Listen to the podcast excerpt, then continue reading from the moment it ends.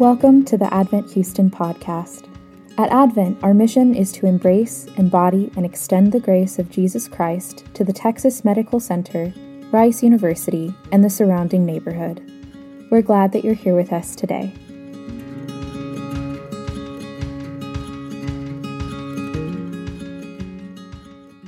Um, we have been going through uh, a, I think actually thus far we've, we've taken Genesis 1 through 4 in 12 different uh, sermons. We've been going very slowly through the very beginning of the, of the Bible. And um, we're calling, calling this uh, sermon series The Origin Story. You know, much like um, you know, when you watch a Marvel movie, you want to find out why a superhero became what they became. Like, why is the world the way that it is in both this beautiful, created way, but also this broken and sinful way? And what are we supposed to do with that? And how do we live in light of it? And that's what we've been looking at. And this morning we're coming uh, to the very end of Genesis chapter 4. Um, and, and, so uh, we're actually going to read a little bit of the same passage that we read uh, last week and continue on into the really fun stuff that a lot of us love when we read, which is genealogies. Uh, and so I'm, uh, I, am glad that, that I'm the one um, who's taken the, the short end of the straw and reading the names this morning. But uh, if y'all would, please turn with me. Uh, you can turn to page uh, 3 in your, in your Pew Bible and read along with me from Genesis 4, verses 13 to 26. Well, Cain said to the Lord, My punishment is greater than I can bear. Behold, you have driven me today away from the ground, and from your face I shall be hidden. I shall be a fugitive and a wanderer on the earth, and whoever finds me will kill me. Well, then the Lord said to him, Not so. If anyone kills Cain, vengeance shall be taken on him sevenfold. And the Lord put a mark on Cain, lest any who found him should attack him. Then Cain went away from the presence of the Lord and settled in the land of Nod, east of Eden. Cain knew his wife, and she conceived and bore Enoch. When he built a city, he called the name of the city after the name of his son, Enoch. To Enoch was born Irad, and Irad fathered Mehujael, and Mehujael fathered Methushael, and Methushael fathered Lamech. And Lamech, sorry, Lamech uh, took two wives. The name of one was Adah, and the name of the other Zillah. Adah bore Jabal, who was the father of those who dwell in tents and have livestock. And his brother's name was Jubal. He was the father of all those who play the lyre and the pipe. Zillah also bore Tubal Cain. He was the forger of all instruments of bronze and iron. And the sister of Tubal Cain was Naamah. Lamech said to his wives, Adah and Zillah, Hear my voice. You wives of Lamech, listen to what I say. I have killed a man for wounding me, a young man for striking me. If Cain's revenge is sevenfold, then Lamech's is seventy sevenfold. And Adam knew his wife again and she bore a son and called his name Seth. For she said, God has appointed for me another offspring instead of Abel, for Cain killed him. To Seth also a son was born, and she called his name, sorry, and he called his name Enosh. At that time, people began to call upon the name of the Lord. Well, this is the word of the Lord. Would y'all pray with me as we consider it together? Father, I pray, Lord, that the words of my mouth and the meditations of all of our hearts will be pleasing in your sight this morning. We pray in Christ's name. Amen. Um, I like to, uh, to pay attention uh, to, to singers and songwriters and pay attention to their lyrics because, in many ways, while they are uh, songwriters, they're actually kind of theologians. They're not necessarily Christian theologians, but there is a, a, a, truth that they're trying to get at by each of their songs. And so, one uh, song that I actually was just like randomly singing as my wife and I were getting ready for bed earlier this week was Billy Joel's We Didn't Start the Fire. Um, right? If y'all know the, the chorus, it's We didn't start the fire, it was always burning since the world's been, turned. right? Um, and then it goes on to, Though we didn't light it, we tried to fight it, right? Um, so here's how the song originated. Joel was Billy Joel was 40, and he was talking to another song uh, writer who was 21 at the time. And this was 1989. And a friend said to Billy, like, this is a terrible time to be 21. Um, and Joel retorted, yeah, I, I, remember when I turned 21. Um, it was you know, the middle of the Vietnam War. Uh, there were civil rights problems. There were drug problems. Uh, and a friend replied, Yeah, but you know, uh, you, you, at least got to grow up in the 50s. And in the 50s, there were no problems whatsoever. Nothing happened during the 50s, is what he, he said to Billy Joel. And he said, You know, yeah, other than you know, the Korean War and the Suez Canal crisis and all of the frightening scares about nuclear weapons, Right? The point that actually originated Joel's song here was that one generation didn't have it far better than another. Right? Um, there weren't better times or worse times necessarily. The fire of struggle and sin didn't start with his generation, right? It started before.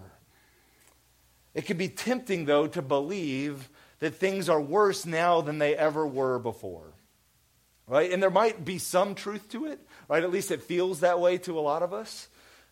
Um, but the reality is that sin and struggle existed in the world since almost the beginning, and that's what our series has been about. Right? God created everything, actually, and it's very important to say that it wasn't always burning since the world's been turning. Right? From the very beginning, God created things and it was good. Right? We were created in perfect harmony with Him and with the rest of creation. But what began in harmony and goodness was corrupted. Right? In disobedience and in rebellion against God, Adam and Eve pursued, uh, they, they pursued the idea of becoming their own king. Right? They disobeyed God and they ate of the tree that they were commanded not to eat of, and so sin began. Right? And in shame, they hid from God, and sin took more and more root. And then they had children, um, and one of those children murdered the other child. And so sin is spreading here, it's multiplying. And we see here that Cain, the murderous child of Adam and Eve, begins to have his own children. Right? And that actually is what we're going to be paying attention to this morning, right? Cain was exiled even further away from Adam and Eve and begins this wandering process. But rather than kind of wandering forever, he decides, you know what, I'm going to I'm going to settle down here. Maybe even rather than wandering and then ultimately turning back toward God, he decides to settle down and to create his own uh, city and this actually begins to confront biblically our own bias, our own bias of believing that civilization is the answer that the world needs to all of its problems, right? That better education or better economic opportunity, all we need is a little bit of civilization and cooperation and maybe getting all the things in the city ultimately right, that this will cure the world's struggles. Because Cain is the first city builder in the Bible.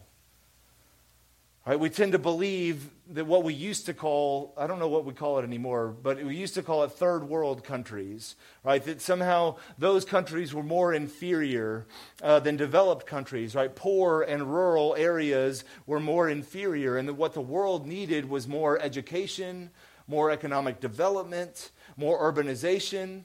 Right? In fact, if all we need, all we could do was get more human intuition and ingenuity together, then the world was going to be perfect. Right? Wrong. Because globalization, internal, uh, international collaboration, and trust in human reasoning, while yes, it has brought about many wonderful things like health advances and increased technology and increased life expectancy, it's brought amazing catastrophes as well. Far deadlier wars than ever existed prior a larger slave trade than even existed in the 16th, 17th, or sorry, 17th, 18th, and 19th century. A pervasive sexualization and exploitation of people on the internet. Right? As people congregate, yes, it is a coming together of more and more image bearers, people made in the image of God, but it's also a coming together of more and more sinful people as well. And that's what we're taking a look at this morning. Right? We see in this next generation after Cain that sin begins to spread in these three distinct ways. It spreads in sexuality, it spreads in, in work, kind of in creativity, so to speak, and in the carrying out of justice. Um, and it, uh, it, these are probably three different sermons, but there's only so many different ways that we can, we can uh, splice up Genesis 1 through 4. Uh, so we're going to do this all in one, and it's going to be the paying attention to the spread in sexuality, spread of sin in sexuality, work, and in carrying out justice. So first, let's look at the spread of sexual sin. Um, sorry, let me grab a sip of water. If you read the Bible a lot, especially privately, um, I, I, would imagine you don't have to raise your hands, but um, I, I would raise my hand as well. That we have a tendency to skip over the genealogies when we're reading, right? Um, they feel boring. They feel superfluous. Uh, they have names that are challenging to say. And so we just kind of want to get back to the good stuff, get back to the plot line, get back to the narrative of the story. But genealogies are particularly important, um, not because they give us sort of this historic um, uh, uh, dating of what was going on in those times, although that may be a byproduct of what some of the genealogies do. No, they're, they're helpful because they're intended to explain the geopolitical and religious situation that God's people find themselves in. All right, so the genealogies here particularly the one uh, from Cain, which is what we're going to focus on. We, we have one from Seth and one from Cain. They describe two different people groups the people who follow Yahweh and the people who go their own way, or the people who wander. Right? Within those genealogies are details to help us see the religious and geopolitical world as well. So Cain has Enoch, right, in verse 18. And it says, Enoch, to Enoch was born Arad, and Arad fathered Mehujael, and Mehujael fathered Methushael, and Methushael fathered Lamech. And verse 19 tells us that Lamech took two wives. so, whenever we see something in the Bible, we have to ask ourselves is what is going on here, is this descriptive or is this prescriptive? Right? Is it describing the way that something was without suggesting that we are supposed to do the same? Or is it prescribing a way that we are supposed to live? And I bring this up because there are a whole lot of people on the internet these days who are saying, well, see, polygamy is in the Bible. And therefore, men were created to have multiple partners and multiple wives, right? It is, in essence, uh, excusing the idea that men should have as many, you know, kind of polyamorous ways. Um, that is a way of looking at this and saying it is prescriptive, which is wrong. That's not what is going on here. This is rather describing the way that, that life was in this time period. Right? And if you didn't know how to read the Bible, those types of arguments would be pretty persuasive to us. But polygamy is in the Bible, yes, but it is being described. And as this is the very first point at which it enters into the conversation, it's pretty clear here that it's being described negatively. Right? Genesis 2 says, after woman was created to be with man, that therefore a man shall leave his father and mother, and they shall cling together and become one flesh. That was the way it was intended to be. So the line of Cain that is continuously going its own way and wandering away from God is going its own way here as well. Lamech has gone his own way, no longer holding fast to one wife, but he wants more. He wants more than was intended for him. And though polygamy first comes through the line of Cain, it's not as if the line of Seth is impervious uh, uh, uh to it as well. Because even that line sexually disintegrates throughout the book of Genesis, as Isaac takes more than one wife. Right? Polygamy becomes almost the norm in the book of Genesis, violating God's intention for mankind, taking that good gift of sex and, and having people want more and more and more pleasure or whatever it might be that they're seeking and ultimately cheapening it and making it worth less and less. And though polygamy isn't kind of the natural temptation for probably a lot of us in this room, or really even that much within our own cultural moment, we've seen the ways in which God's good gift of sex has, has been mutated, um, mutilated and mutated. Right, as sex is more and more seen as, as sort of an appetite that we all have and not a communication of oneness or a commitment um, and connection uh, because culturally we're told that we are to fill that appetite. Right? Fill it with you know, pornography or with multiple partners or with some other perversion. All the while, we've taken something that's beautiful and we've made it broken. And ironically, maybe not ironically, actually, the cultural narrative around sex and pornography, uh, uh, of uh, what has been called sex positive um, in, in academic culture, cultures, which means sort of anything goes, um, it has had the effect of actually diminishing sexual engagement between people.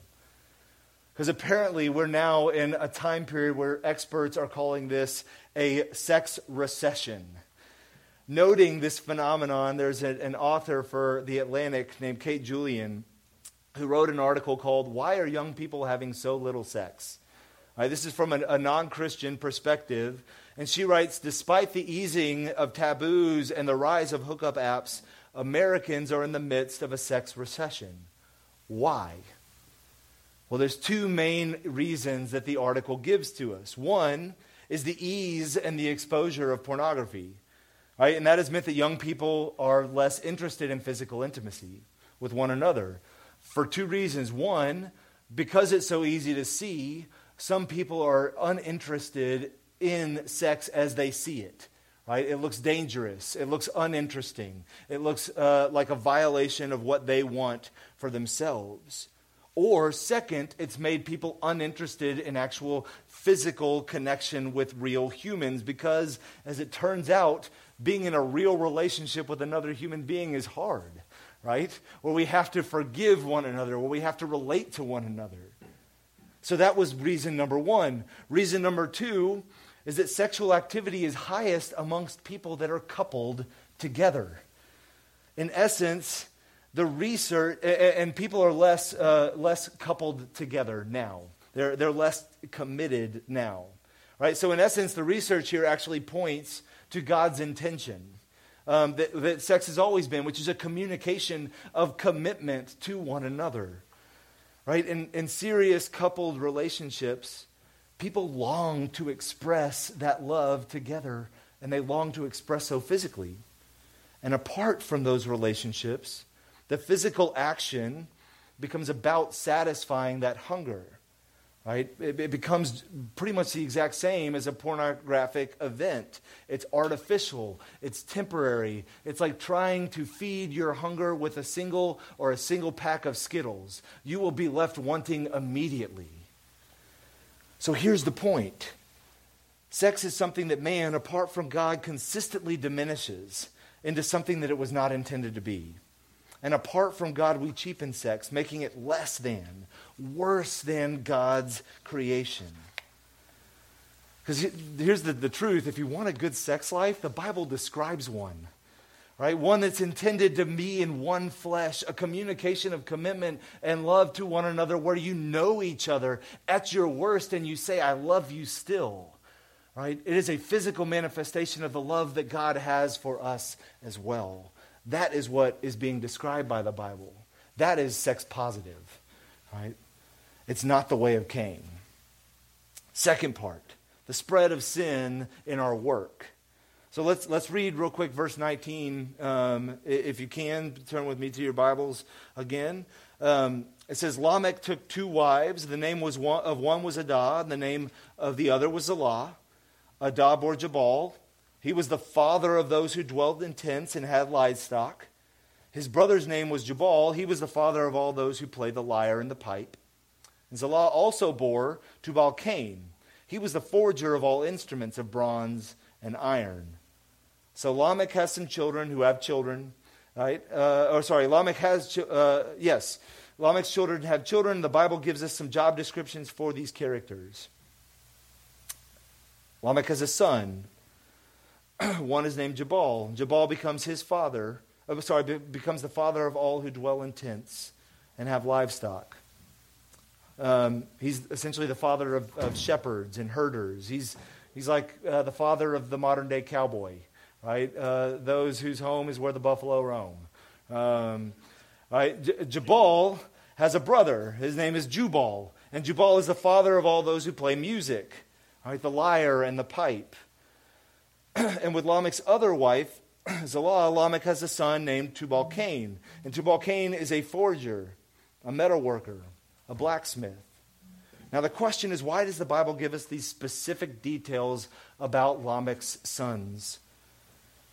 First, unlike some of the other stories um, that actually come from neighboring uh, countries and neighboring origin stories, uh, these details are included to show that God's mandate to humans to have dominion, to fill the earth and to subdue it, that it's actually being accomplished here. Right? God created humans to be creative, and these stories show us humans being creative. But they also prove false the other stories that would have existed at the same time that these things were created by the other gods. And so, therefore, they either in, are intrinsically good or they are intrinsically evil. As mankind has been given the ability and the command to have dominion, these are the types of things that we will come up against and we will have to have wisdom about. Because the ability to create new music, new food, new art, um, new metalwork, all of that is, is, is good. But because human beings who are also sinful are the ones doing the creation, it also has the ability to be used for evil as well. As we all know, mankind has the capacity for utilizing creativity for worship or for evil. So here's the point music can be used to praise God, and it can be used to lead us away from Him. Metalwork or tools can be used to further cultivate the earth for God's purposes. They can be also used to create weapons to murder, much like Cain did to Abel, to murder other image bearers. The point is that sin, originating in the heart of man, affects the way that we engage the rest of the world. And we can't just sit here and say, you know what? Like, all metalwork is evil, all music is evil, all ranching is evil. Um, you know, we were created to be gardeners, ranchers are, are wrong. Um, or axes are evil. Um, no, the point is, axes can be used both to like you know, cut firewood. They can also be used um, for murder. It depends on who the one is that's wielding the axe. So we have to be wise as God's people when we engage the rest of the world. We can't say, this is evil, this is good. We have to see the people who are doing it and who are utilizing it.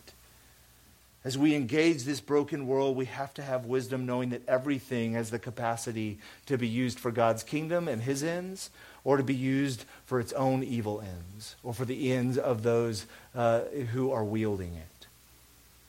And so now let's, let's go to the third part, which is the spreading of sin and the carrying out of justice. So if you want to know what, what like actual tax, toxic masculinity looks like, um, in the scripture there is the portrayal of Lamech. Uh, he, he is the actual definition of like toxic masculinity. Because in verse 23, Lamech makes this boast to his wives that feels a little bit strange to us until we look at it a bit closer. He says, I have killed a man for wounding me, a young man for striking me. And in Hebrew, this young man is more clearly described as like a big kid or a young teenager. Right? Lamech is saying that some kid, some young man, some teenager wounded him. And you know what? Maybe it was by accident, maybe not. But all Lamech tells us here is that he was wounded, and his response was not the eye for an eye, equal justice, equal response that the Bible proclaims or commands us to have later right? But his is a vengeful justice, wanting more than was, uh, than was dished out. You wounded me, I will kill you. Right? Lamech goes on from there. He remembers and he hearkens back to his grandfather's mark that God gave to Cain when Cain was worried that as he was sent out that others would take retribution upon him. And this mark was given to him as, as, a, as sort of an act of grace, saying, Well, you know what? I am going to protect you, and anyone who harms you, I will bring upon them extra. Right? That is what God is doing. It's actually a promise of God's grace to Cain in that moment, and then Cain squashes it all. But Lamech doesn't look at it that way. Lamech sees no grace in this mark, but only a chance to get away with impunity.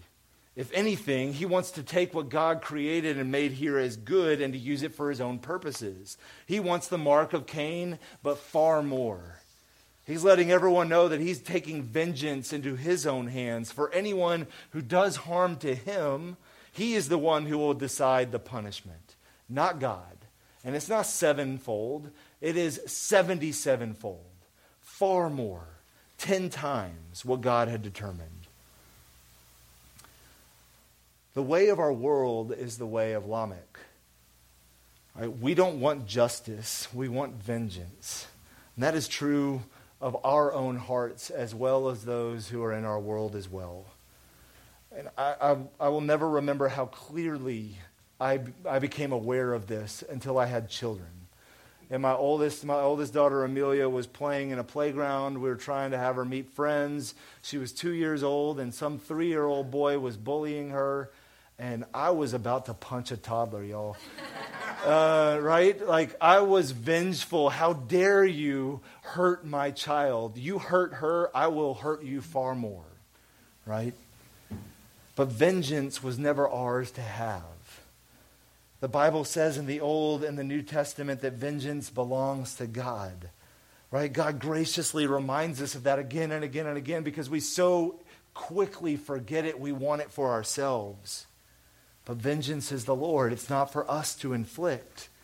We are to trust justice in that way to God, and we are to learn to forgive as He also forgives. Because this is what Jesus seems to reference in the Gospels when his disciples ask him, How many times are we supposed to forgive? Right? And so they're thinking pretty good here when they say, Well, seven times, right? Jesus kind of undoes the boast of Lamech in his response here. He says we're to forgive 77 times. If our hearts want vengeance 77 times in light of sin, then we who are followers of Christ and have been forgiven at that ultra level are to forgive others just like him. For Jesus' forgiveness is greater than our desire for vengeance, and his forgiveness is greater than our sins themselves than the vengeance that we deserve.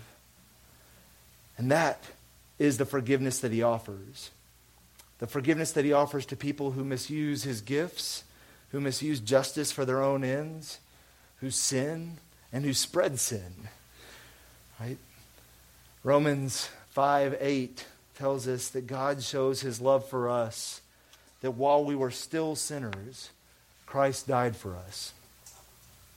So as we finish here, right, I started with uh, we didn't start the fire. It was always burning since the world's been turning. Which, in many ways, is sort of Billy Joel's theological discussion on generational sin. Though we didn't light it, we're trying to fight it. Yet, what is the answer? How does it stop? Right? How does trauma, which begets trauma, which begets trauma, or sin, which begets sin, or as we talk about a lot in our family, hurt people end up hurting people, right? And so, how does it all stop? When we look at the spread of sin, we wonder is it possible to change? It feels like we're fighting the impossible, but the beauty of the gospel is that in Jesus Christ, He is the one who is dealing with it as his kingdom comes, he is the one who is spreading his kingdom. Though sin might have spread, and though we are sinners who are spreading, by his Holy Spirit and through his forgiveness, he defeats sin. He changes us. Yes, we can change no matter what has been done to us and no matter what we have done or left undone. Right? Though we didn't light it, he fights it and he wins right? And his kingdom spreads by his life, by his death, by his resurrection. And he calls us to have faith in him And that changes us, and that changes the world. Let's pray. Father, we are grateful. We're grateful for what you have done for us in Jesus Christ. And though sin is great, you are far greater. And so, Father, we come before you this morning in worship and in gratitude for what you have done. We turn toward you in faith. We pray this in Christ's name. Amen.